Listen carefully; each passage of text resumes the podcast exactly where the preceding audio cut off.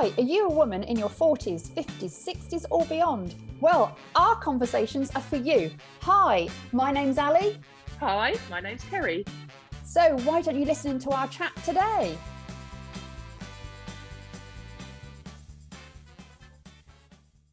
Hi, it's Ali here, and I'm with Kerry. So, last week we were mentioning how much we like listening to audiobooks. And we've both listened to a book recently that we both think is really good and we want to share it with you. So it's called The Five Love Languages by Gary Chapman. And we both found it really fascinating and very interesting. Now, I've been married for 34 years. Kerry has been married for 17 years. Both, like all marriages, we have our moments that it's like, I want to kill you. And we have most of the time that everything's fine and our communication skills are good. But this book has really opened our eyes and made a difference to how we see and treat our marriage. So we thought we'd share it with you. So, just to give you an outline of this book, Gary talks about there are five love languages that we have, and they are words of affirmation, quality time, acts of service, gifts, and physical touch. And we all have our own language. And I think the issue is when it comes to relationships is we know our own language, but we don't necessarily know our other half's language. And I suppose the best way of describing this is a little bit like that if someone picked me up and put me in the middle of France where I can't speak the language, I don't know what's going on, I don't know how to communicate with people, so I can't really get what I want, I'd feel really frustrated and I wouldn't know what to do.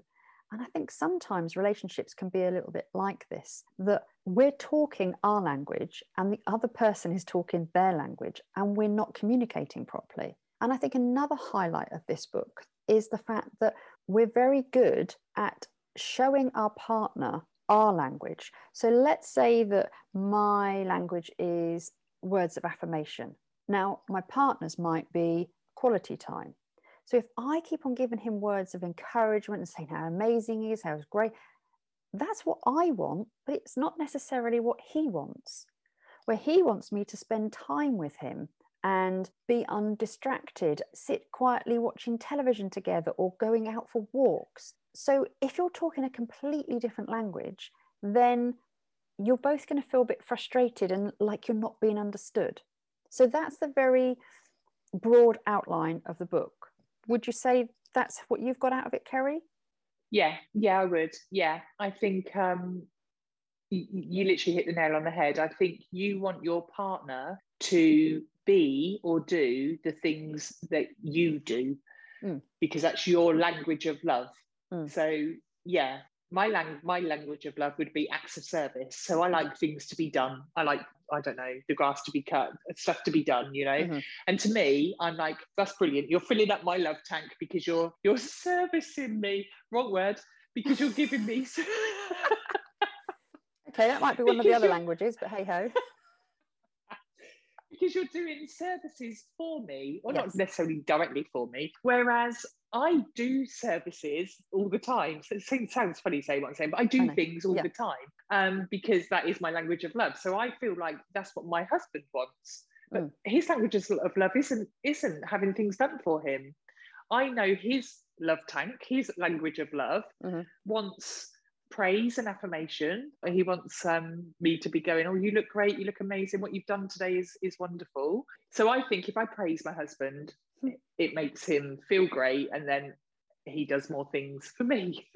mm. But again, this is what this book's identified for me. You know, I didn't realize, and he didn't realize that my need or my love language is mm. an, a, a, need for things to be done. I like mm. things to be done more than I like spending quality time together, more than I need praise, more than I need presents brought for me. Mm. I'd rather a DIY job was done around the house. And then I feel like, oh, you're great. Well done. That's amazing that you've done that. Mm. So he didn't realize that that's what I like.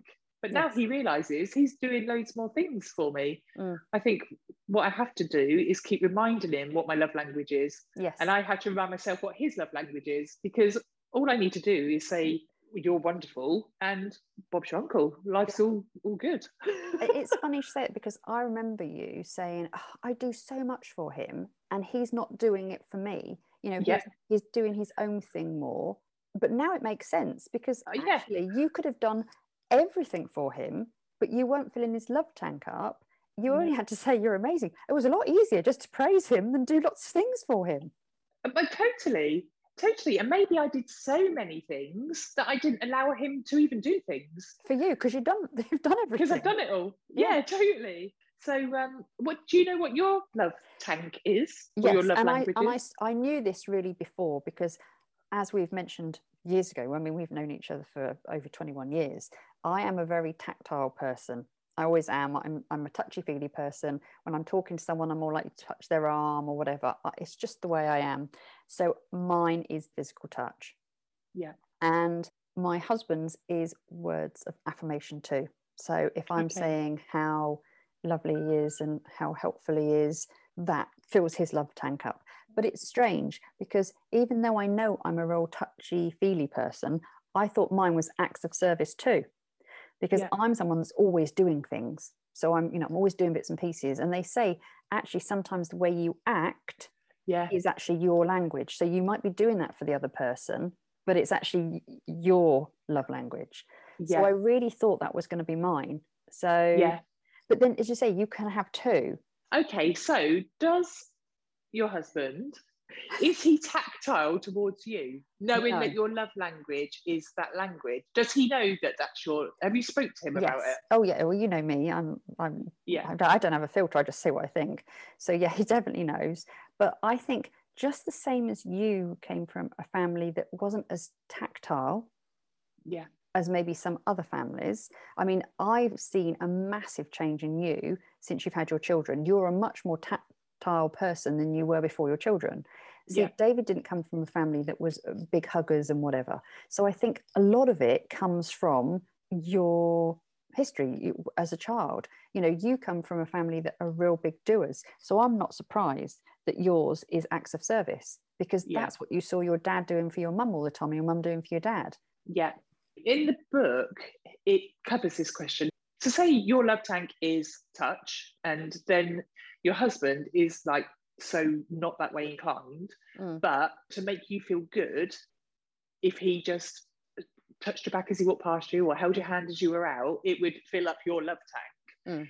in the book it also covers this say there's something that you should be doing for your yeah. partner but it goes against your grain it goes against yeah. what you are what the book basically says is tough you need to just do it yeah do you know what I mean? Because you want your marriage to be happy or your relationship to be happy. So you have to force yourself to do these things, even if you don't naturally like to do it. Yeah, yeah, naturally. Yeah. And I suppose the more you do something, the more comfortable it gets anyway. It's like I'm not a big praiser. I don't know why, but I'm not, I don't always go, wow, that's brilliant. Do you know mm. what I mm. mean? But I'm forcing myself, that's yeah. extreme forcing, but I'm consciously thinking I have to because that's what fills his love tank up.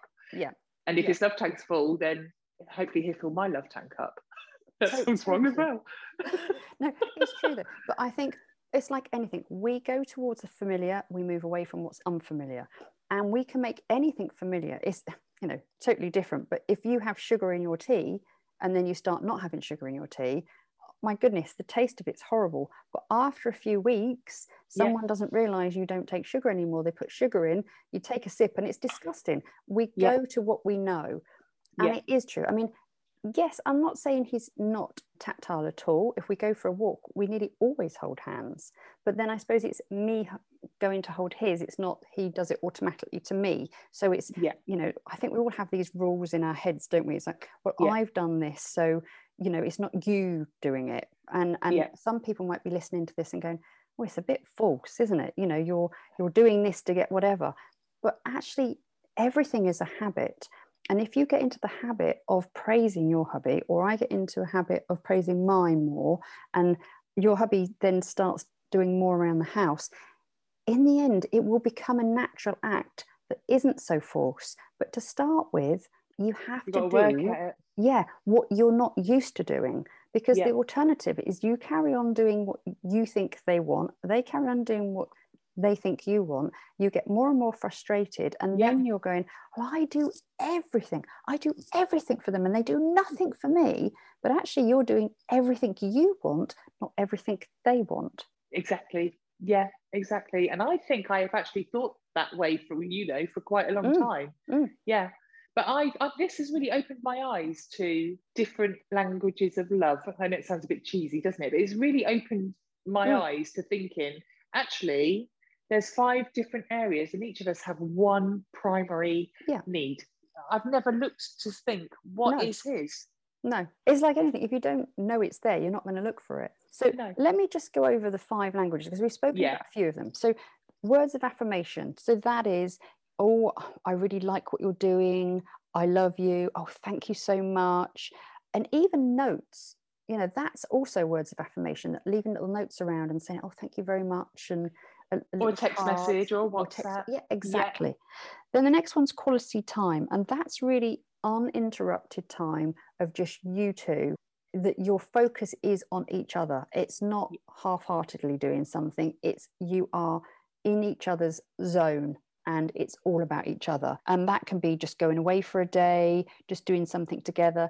United yeah. Exactly. Then there is acts of service and that is doing chores caring for each other making a drink for each other. It could be cutting the grass. It could be anything that is something that the other person really finds helpful you know I, I know in the book he talks about the he does hoovering all the time for his his other half he hates hoovering he did it as a child and he's like i'm never going to do that when i have a wife sort of thing and he does yeah. it every week because he knows that it means so much to her. So he knows if he's making her happy, then she's going to make him happy. So it's any act that is helpful to the other person. Then the next one is gifts. And this is funny because for both of us, that's the lowest on our list.